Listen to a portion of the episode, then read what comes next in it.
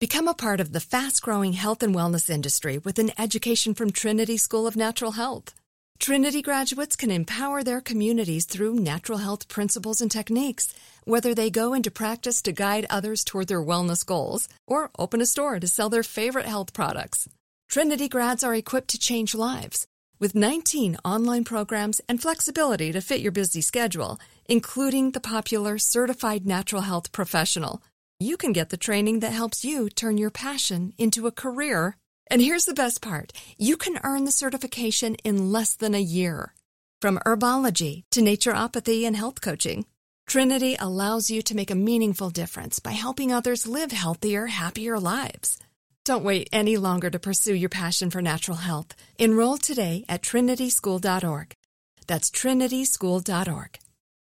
This episode is brought to you by Navy Federal Credit Union. At Navy Federal, it's been the mission to help the military community for over 90 years. And not just help them, but do everything to make sure they not only grow, but flourish. That's why Navy Federal Credit Union has all kinds of great savings and investment options like share certificates with sky high rates. So don't hesitate. Start growing your finances today with a variety of savings and investment options. Navy Federal Credit Union. Our members are the mission. Savings products insured by NCUA. Investment products are not insured, not obligations of Navy Federal and may lose value.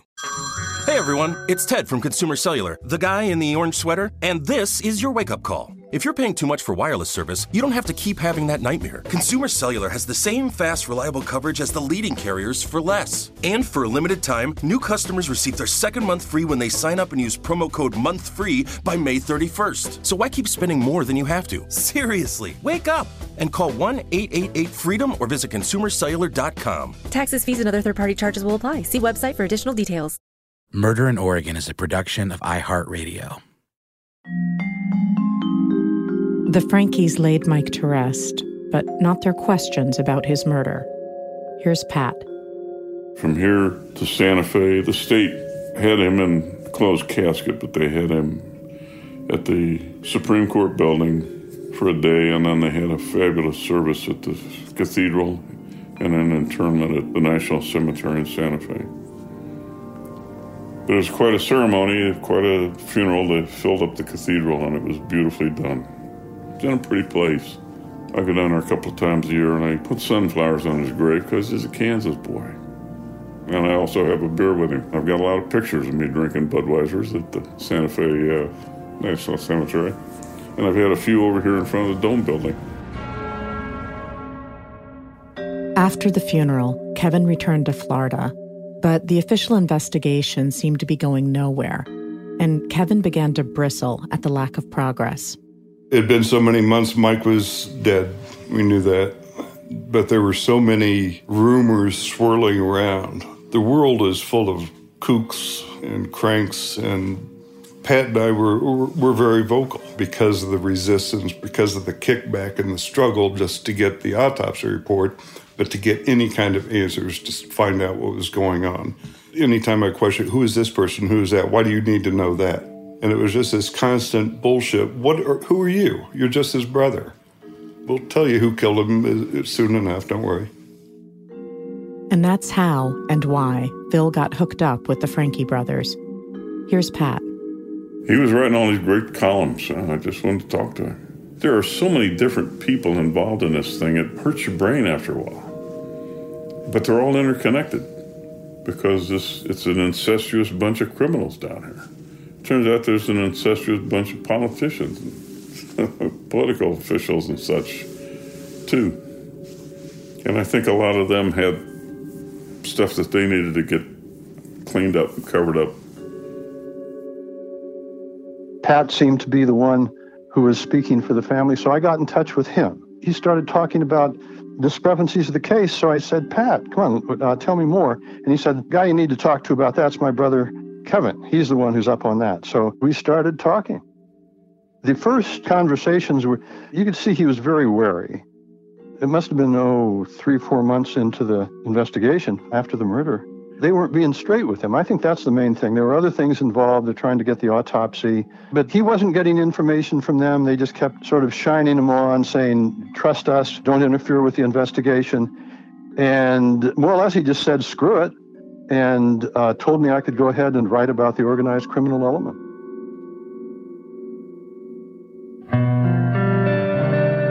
I'm Lauren Bright Pacheco, and this is Murder in Oregon.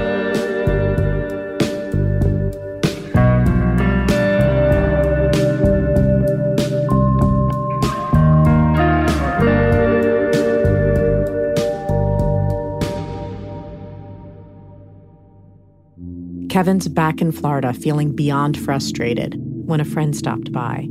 He was with the local sheriff's department and brought along a depressing update. A friend of mine in the Charlotte County Sheriff's Department, he says, man, they're going nowhere with the deal. He says, we're not getting it. He said they put a query up there and they said there was nothing to offer other agencies, that it's all being handled in-house. Then he gave Kevin a newspaper article mentioning a woman he thought could help solve Mike's murder, along with her business card. He gave me this gal's number. Her name was Jane Doe. That's what it said on the card. He said, You need to go talk to this gal. She helped us with a uh, missing persons case. And man, she was spot on. Found the guy, I said, How, how did she find it? He said, She's a psychic. And I said, You know, I don't need this shit. But while he was skeptical, he was also desperate, and Kevin decided he had little to lose. I called her up and I said, Do you do criminal investigations? And she said, What's your name? And I said, It's Kevin. I, she said, Okay, um, what's this about? And I said, It's about a murder.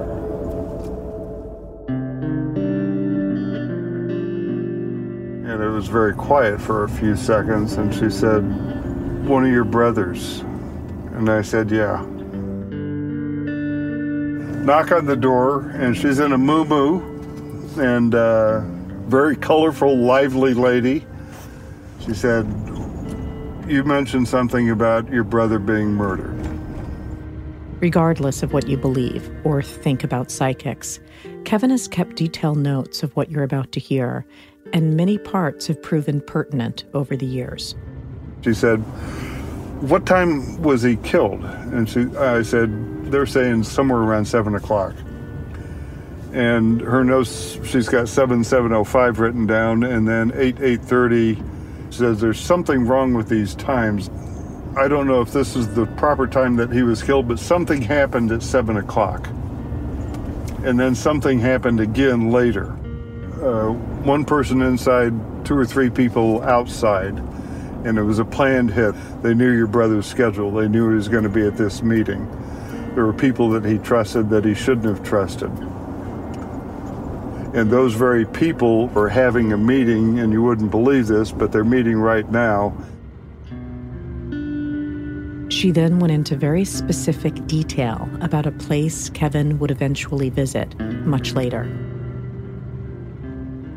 It's a big house overlooking a lake, and it's got gates on the front and some kind of security system looking down on it, like cameras or something. And they're meeting right now talking about this, the, the ones that were responsible for it. And I see a rose, I don't know what it means. And then she said something that caught Kevin absolutely off guard. They've got somebody in custody right now they think that he might have done it, but he didn't do it, but he knows more than he should know. His name's John K. something. As soon as Kevin left, he called the state police officer investigating the murder, Lauren Glover. I asked him, I said, Do you have somebody in custody right now? He said, Yeah. Who, who snitched yet? We got a leak in there. Who told you about that? And I said, uh, I went to a psychic, and she said that you had somebody in custody right now named John K. He says it's C. Crouse. And he says, Did she tell you he did it? and I said, No. She said he probably didn't do it, but he had some information about it.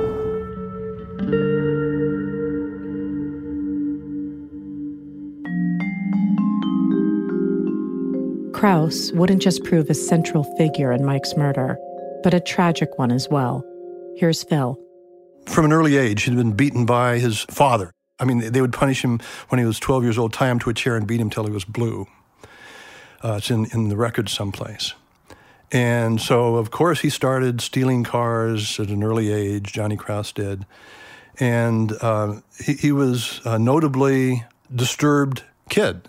I mean, he, he was barely average intelligence, if, if that, and, and terribly disturbed uh, besides. Crouse also knew disturbingly specific and classified details about Michael Francke's murder. One of the most obvious things that Johnny Crouse knew that he couldn't have known unless he'd been there was the nature of Francke's wounds. One stab mark to the left arm, probably a defensive wound, and the fatal wound to the heart. It hadn't been released to the public. And Johnny Crouse knew that. In addition to that, he said uh, Francke had come up on him when he was breaking into the car. He tried to get away. He couldn't. Francke was too strong. They struggled. He had a knife. He started slashing at him, and then he stabbed him, and he turned and ran towards the old hospital across the huge green lawn there and around the green generator, which is exactly what Hunsaker, the, the janitor, the state cop's first witness, said he saw that night. Hunsaker was that maintenance worker at the Dome building who initially was the only eyewitness to come forward. Back to Kevin. He said he turned because he heard something like a grunt sound or a hurt sound like somebody getting punched in the gut. And he turned around and he saw two guys facing each other.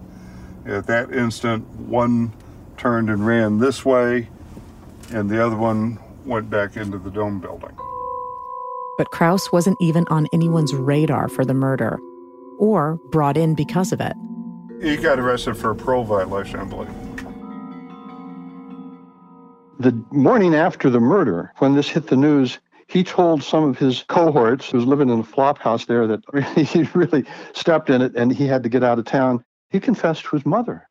He confessed to his girlfriend and he confessed to his brother. He went in and told his parole officers that he'd seen the murder. But what he said, and of course he later said it, he just made it up, which he did, was that he'd seen five Mexicans commit the murder and then he chased them, he said, for, for about uh, two or three miles before they got away. And then he dropped out of sight again, and that and then and was rearrested a couple months later in Central Oregon and brought back and questioned again. And that's when that's when he confessed to Martinac. Randy Martinac was an investigator for the Oregon Justice Department. Here's Kevin. He was an investigator that was assisting with the investigation, and that's where Martinac got the confession. He brought in a polygrapher who was with the FBI, flew him in and did the polygraph instead of having the state police do the polygraph because he knew they were shit. And he passed the polygraph. And he passed the, the polygraph. Here's Phil. This was after he confessed. The FBI polygrapher concluded that Crouse was telling the truth. Tom McCallum was the private investigator who'd ultimately work for the defense of another man, the one arrested for Mike's murder. Here's his take on Crouse. The uh, Department of Justice guy that talked to him was kind of a neutral, I always thought, investigator. He wasn't with the DA's office, he wasn't with the state police, and they were all, you know, going in other directions. So I kind of weighed that into my opinion of what he had to say, and he totally believed that Crouse did it. And some of the things that he said were things that uh, nobody would have known. Physical things and the way that he described what he did were pretty right on. I mean, I had read the police reports and I read his stuff, so I knew nobody knew some of those details. So it seemed pretty interesting and um, certainly warranted us going and talking to him. So your feeling was that Crouse knew things he couldn't have known unless he had been at the scene of the murder. That's the way it read to me.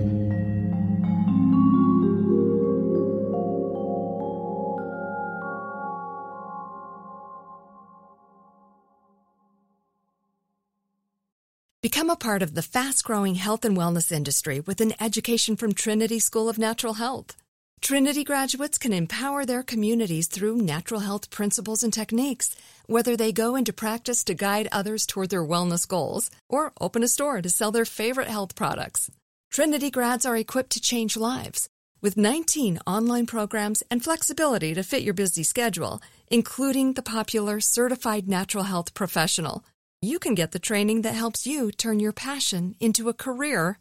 And here's the best part you can earn the certification in less than a year.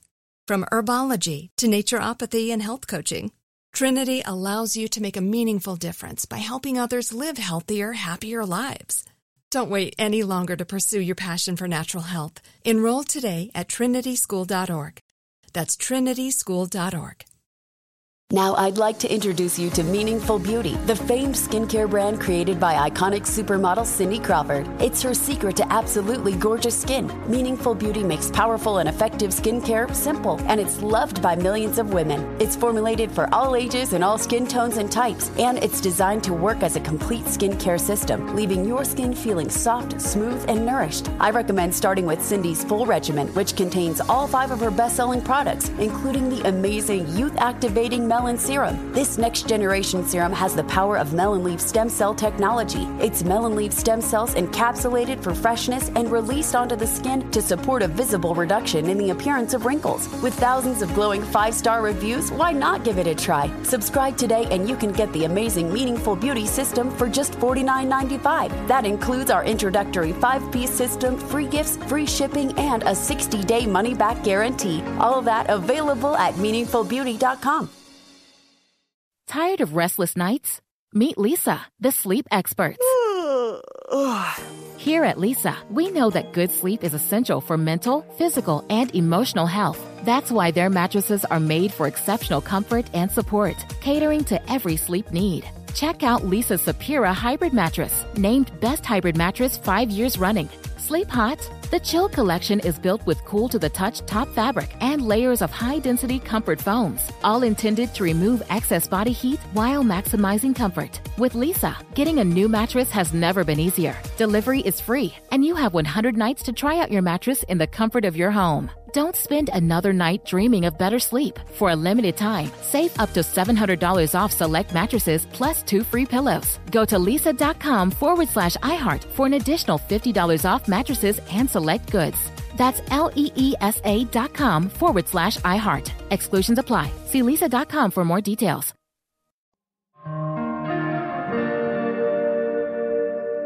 After Johnny Crouse's confession, he even took the cops on a ride to show them where they could find the bloody clothes he ditched after the murder.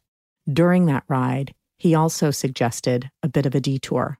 The police took him in a police car to show them where he had buried some clothes that he had worn that night. And as they were driving down a street, Park Avenue, I think it's called, uh, two blocks from the Dome building, which is where Michael Francke worked.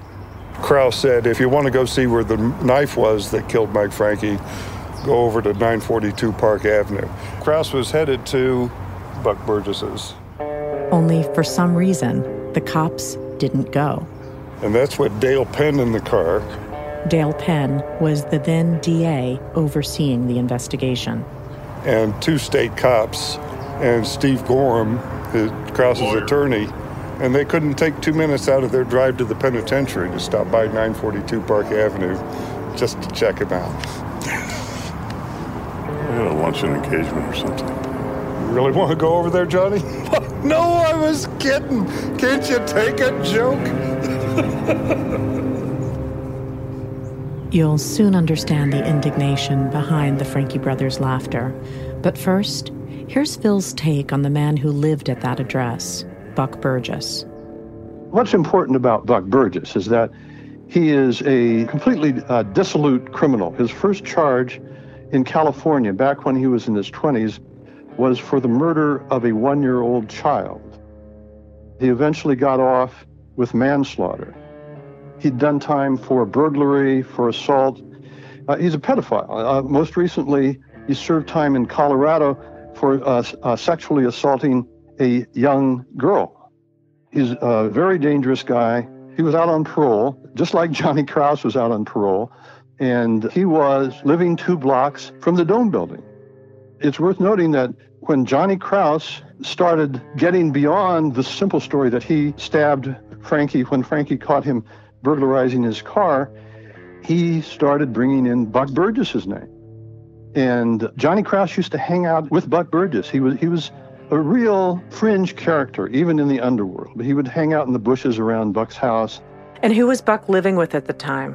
A woman named Elaine Young, who uh, Kevin eventually talked to when he came out on, to investigate on his own.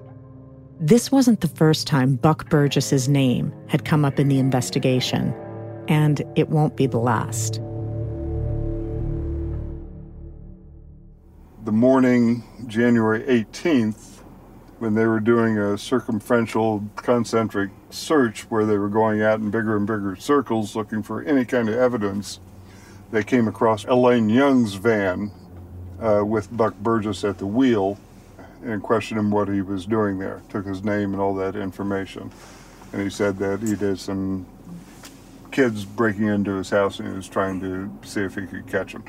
But Kevin believes Burgess was more concerned about being caught. My contention is that the shit didn't go down the way it was supposed to, and he was waiting for the cops to come to his house here in case Johnny Crouse started yapping. On our trip to the Dome building, we drove to Buck Burgess's then house to get an idea of its proximity to the location of Mike's murder. That's 942 Park Avenue, the tan building with the red trim right there. So Buck is here, and you can see his house directly straight through there. So he's sitting here watching his own house. And then when he pulled off, the police came back through here, the state police that were doing the search, I think they were assisted by Salem cops, found a knife with blood on it there. And it was almost like an in your face type deal. And they figured that he left it, but they couldn't prove it. Did the blood? It came back to, I think it was animal blood. But in the discovery, when they're taking Crouse out to where Crouse says that he buried the clothing he wore, Dale Penn's in the car, Steve Gorham, Crouse's attorney, Kennicott, chief of security for Department of Corrections, and he had a guy named Stubblefield that was his assistant. Mike fired Stubblefield, and he was rehired after Mike got killed. In Buck's personal belongings, he had the, the little contact list. Bob Kennicott's home phone number was in that goddamn thing. When did that come out? It didn't come out because I finally got to Elaine after the trial and everything else. And after Buck had left and absconded, he left that behind and he's got Bob Kennicott's home phone number in there, chief of security. And Kennicott is in that car with Gorm, Dale Penn, state police driver. Why he was in there is he's got his ears on to tell McAllister what's going on. Remember Scott McAllister? That was the assistant AG Mike was having trouble getting removed. And Crouse says if you want to go by the murderer's house, it's at 942 Park Avenue.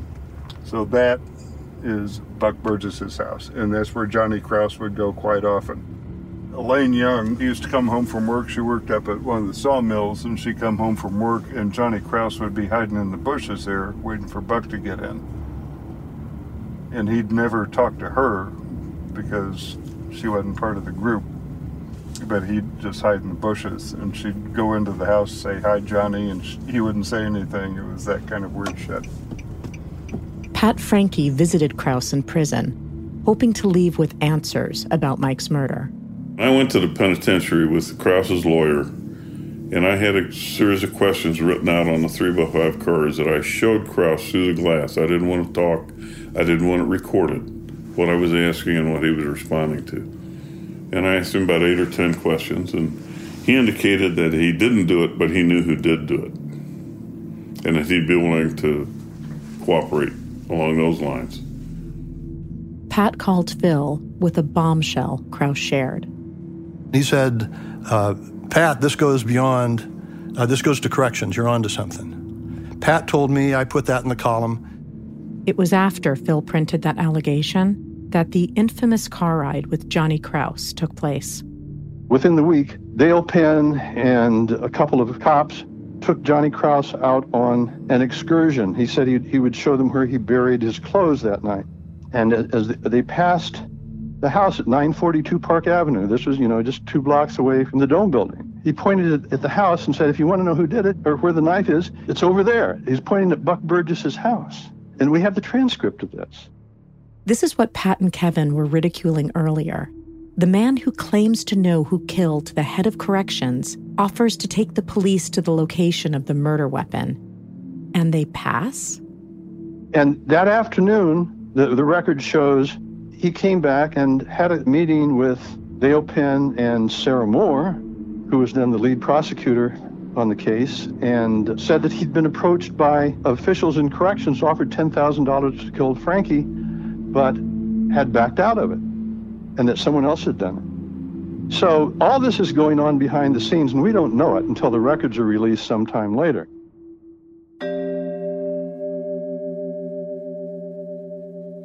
After Phil wrote an article alleging the corruption Crouse had intimated to Pat and confesses as much in greater detail to the investigators, something incredible happens. Crouse recants his confession and is dropped as a suspect out of nowhere.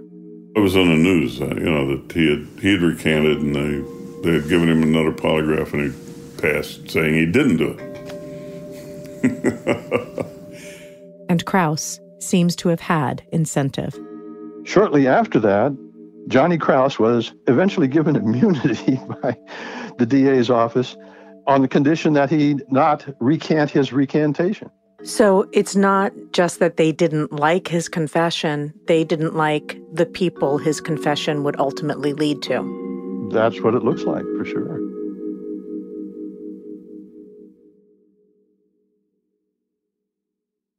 Become a part of the fast growing health and wellness industry with an education from Trinity School of Natural Health. Trinity graduates can empower their communities through natural health principles and techniques, whether they go into practice to guide others toward their wellness goals or open a store to sell their favorite health products. Trinity grads are equipped to change lives. With 19 online programs and flexibility to fit your busy schedule, including the popular Certified Natural Health Professional you can get the training that helps you turn your passion into a career. And here's the best part you can earn the certification in less than a year.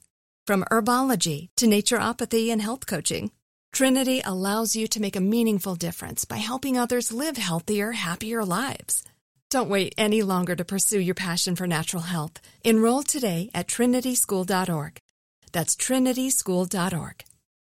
Now, I'd like to introduce you to Meaningful Beauty, the famed skincare brand created by iconic supermodel Cindy Crawford. It's her secret to absolutely gorgeous skin. Meaningful Beauty makes powerful and effective skincare simple, and it's loved by millions of women. It's formulated for all ages and all skin tones and types, and it's designed to work as a complete skincare system, leaving your skin feeling soft, smooth, and nourished. I recommend starting with Cindy's full regimen, which contains all five of her best selling products, including the amazing youth activating melon serum. This next generation serum has the power of melon leaf stem cell technology. It's melon leaf stem cells encapsulated for freshness and released onto the skin to support a visible reduction in the appearance of wrinkles. With thousands of glowing five star reviews, why not give it a try? Subscribe today and you can get the amazing Meaningful Beauty system for just $49.95. That includes our introductory five piece system, free gifts, free shipping, and a 60 day money back guarantee. All that available at meaningfulbeauty.com.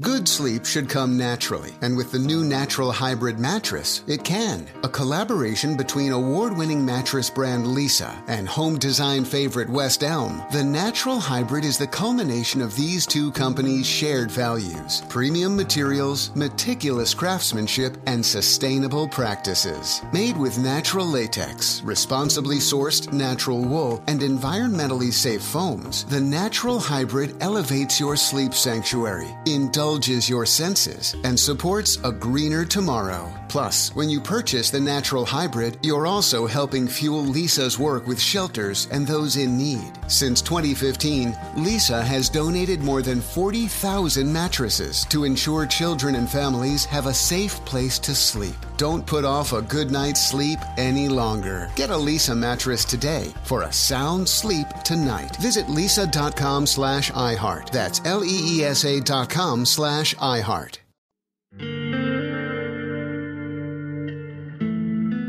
It was around this time Kevin and Phil finally met in person. What were your first impressions of one another? As my dad would say, we were kind of sniffing each other's ass. They quickly bonded over the issue that interest in solving Mike's murder seemed to be waning. I expected this uproar and anger, you know, over my brother's murder. Instead of this, just shut the hell up, we'll take care of it, don't worry. Where was the outrage? And that's, I wrote Goldschmidt about that. You know, where is your fucking outrage? Why aren't you backing a, a reward fund? You're saying don't put a reward fund on the table. Why? With no response. And you asked him that too yeah, in the paper. So why don't you do the reward fund? And they never did it.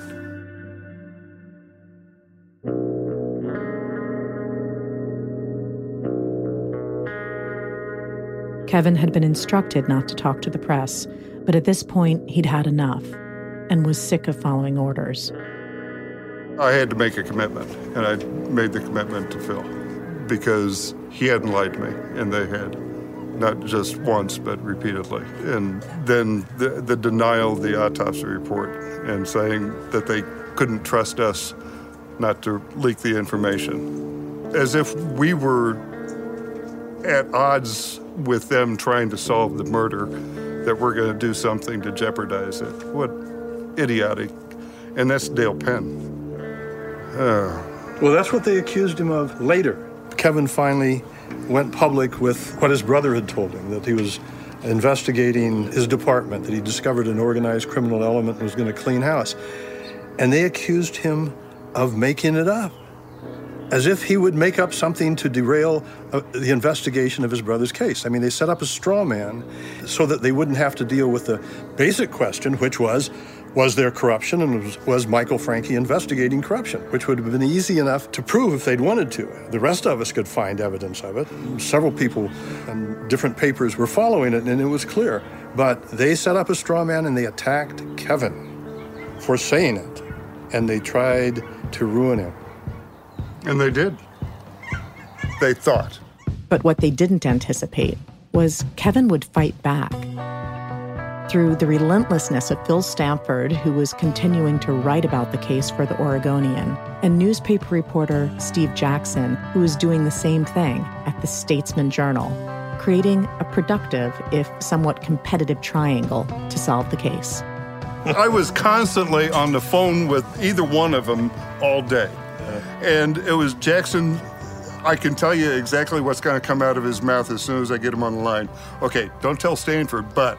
And then he tells me something, and I call Phil, and he says, Okay, did you talk to Jackson? He says, Okay, but don't tell him I talked to you, but what did he say? And I just, Okay, well, don't tell him I t- told you this. But I thought, Okay, okay, don't worry about that. But they kept lighting each other's fire. Here's Steve Jackson's take. Phil was a columnist, um, and he did not buy the the official explanation. At least, you know, he he was questioning some things, and you know, so I had some respect for Phil early on as somebody who, you know, at least he's not buying the, the party line here, and is asking some different questions. I recognized fairly early on that um, Kevin, in particular, was uh, passing information from me, talking to me and then talking to Phil um, because I would see this sort of pop up in Phil's columns a little bit later, and I knew he wasn't down in Salem and looking at some of this stuff. But it evolved to a point of, you know, Phil would call me and ask what was going on in my investigation, and we would talk, and he would ask permission, but he would run some of what I was doing almost as a sort of a preview of what was going to come out in the Statesman Journal the next day. He would have it in his column up in the Oregonian. Back to Kevin. So it was people that didn't take the Oregonian that were in, in the Salem area that would see Jackson referring to a recent column by Phil uh. Stanford mentions that there was a drawing of the man in the pinstripe suit that they sat on for six months. Yeah. That sketch, the drawing of the man in the pinstripe suit, which police initially refused to release, would become a huge piece in the puzzle of Mike's murder. It released a couple others that were badly done, and, and it could have been anyone. But there was this other drawing that was circulating, and I called down to Dale Penn, the, the district attorney, and I said, Why haven't you released it? He said, Well, uh, because it's just not very good. So, you know, what did I know? Uh, but I kept calling and uh, finally got in touch with Binkta, and she said, Oh, why not? And so she faxed it to me 30 minutes before my deadline, too. You know, I, I had a 11:30 deadline for the column, and I had the column already written, but and I was going to have to go without the picture, but I put it there. It was the, this picture of the Hispanic man, well dressed, well groomed, mustache, wearing a suit, man in the pinstripe suit is what it became known as. And I finished with the picture at the bottom, and I said, "Who is this man?" And Phil would soon find himself a target too, on a very public stage. That's what set off Goldschmidt. And next thing I knew, he was holding a press conference. And uh, a radio reporter called me. I was, I was at my desk and, and played me the tape. I, I didn't know it was going to happen. He's saying, issue after issue is in the paper, uh, and nobody has ever stopped to say, where does this garbage come from? This is the, the governor. You're impugning the character of the Oregon State Police, which is an independent investigation. Talk is cheap. And so uh, he held another conference and press conference and called it BS. So suddenly you're being attacked by the governor of Oregon. Yeah. Oh, yeah. In a way, it was sort of a heady experience. You know, I was writing a column going toe to toe with the governor. They, you know, the, reporter asked me for a comment, and I said, I think the governor's getting bad advice. Well, uh, as it turns out, it was at least that. I'm not sure that that's all it was. But in the newsroom, especially with my editors, this had a huge effect because at the time, Goldschmidt was the golden boy of Oregon politics. After these articles ran, and Phil began to raise questions about the investigation and what the police were hiding, DA Dale Penn also turned to the press to discredit Kevin. Let's not forget that Dale Penn, at the same time, uh, was going along with his strategy and, making statements to the press that he'd never even heard about this organized criminal element until he read about it in the paper, meaning my column. So, um, in other words, they were calling Kevin a liar. And this was the beginning of their strategy, I guess, to paint him as a disturbed, distraught family member who's just gone over the edge and is making things up. I was too foolish to realize that they were trying to make me feel like I was nuts, so I didn't go nuts. Because I realized that I was telling the truth. Therefore, they couldn't gaslight me. It, it was their only chance uh, to discredit you for what you said about what your brother had been doing when he was killed, that he was investigating corruption. They had to attack you because they couldn't attack the evidence on corruption. And so they were lying from the beginning about that. That I never said anything about it to him. Kiss my ass. That's what they kept coming. The governor's office was using that as an excuse, too. How dare Kevin Francke say anything bad about the state police when they're the same people that cleaned this mess up the last time in 86? They didn't clean it up, they just rearranged the furniture. Information Phil and Kevin would eventually uncover would clarify their confusion as to why they were targeted. It's pretty clear now that by making him the issue, diverting attention from the real issue, which was was Michael Francke investigating corruption, and even more to the point, was there corruption in the, the correction system? That's what they had to avoid at all cost, and that's why they went after Kevin. It's one of the more despicable things I've ever seen. And going after a family member of a victim who is raising questions about his brother's murder. Seriously, it sounds like you guys were turning over stones and you found more than a few snakes. Yeah, and, and a lot of them are still out there. Coming up on Murder in Oregon. The town of Salem is stripped back to reveal rank corruption. When you got a governor of the state of Oregon that's a goddamn pedophile, anything's possible untethered evil. You had somebody who was desperate enough to take the risk of killing the head of corrections. You must have something really big to hide. And terror. I mean, it was getting really, really scary and really bad. And he said he had killed a man and watched him die. and much of it would seem linked to the mysterious man in the pinstripe suit. Murder in Oregon is hosted by Lauren Bright Pacheco and Phil Stanford. Executive producers are Noel Brown, Lauren Bright Pacheco, and Phil Stanford. Supervising producer and lead editor is Taylor Chicoine. Sound design by Tristan McNeil. Story editing by Matt Riddle. Written by Phil Stanford, Matt Riddle, and Lauren Bright Pacheco.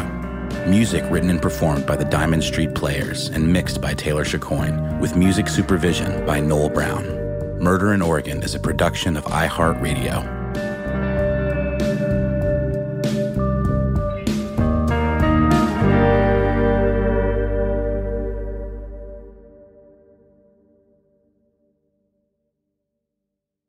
Trinity School of Natural Health can help you be part of the fast growing health and wellness industry.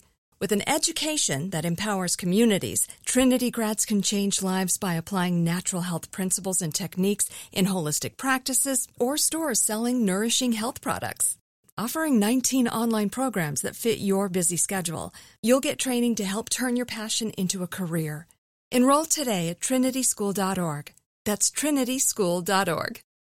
What if we told you about a major breakthrough on awesome savings on all inclusive beach vacays? OMG, this could break the case. Case? I'm talking about cheapcaribbean.com. It's full of hot savings. At cheapcaribbean.com, score an extra $175 off site wide on vacations of four nights or more now through June 3rd. A swim up bar in Punta Cana or dip your toes in the sand on the shores of Cancun. We gotta take this show on the road. Start at cheapcaribbean.com.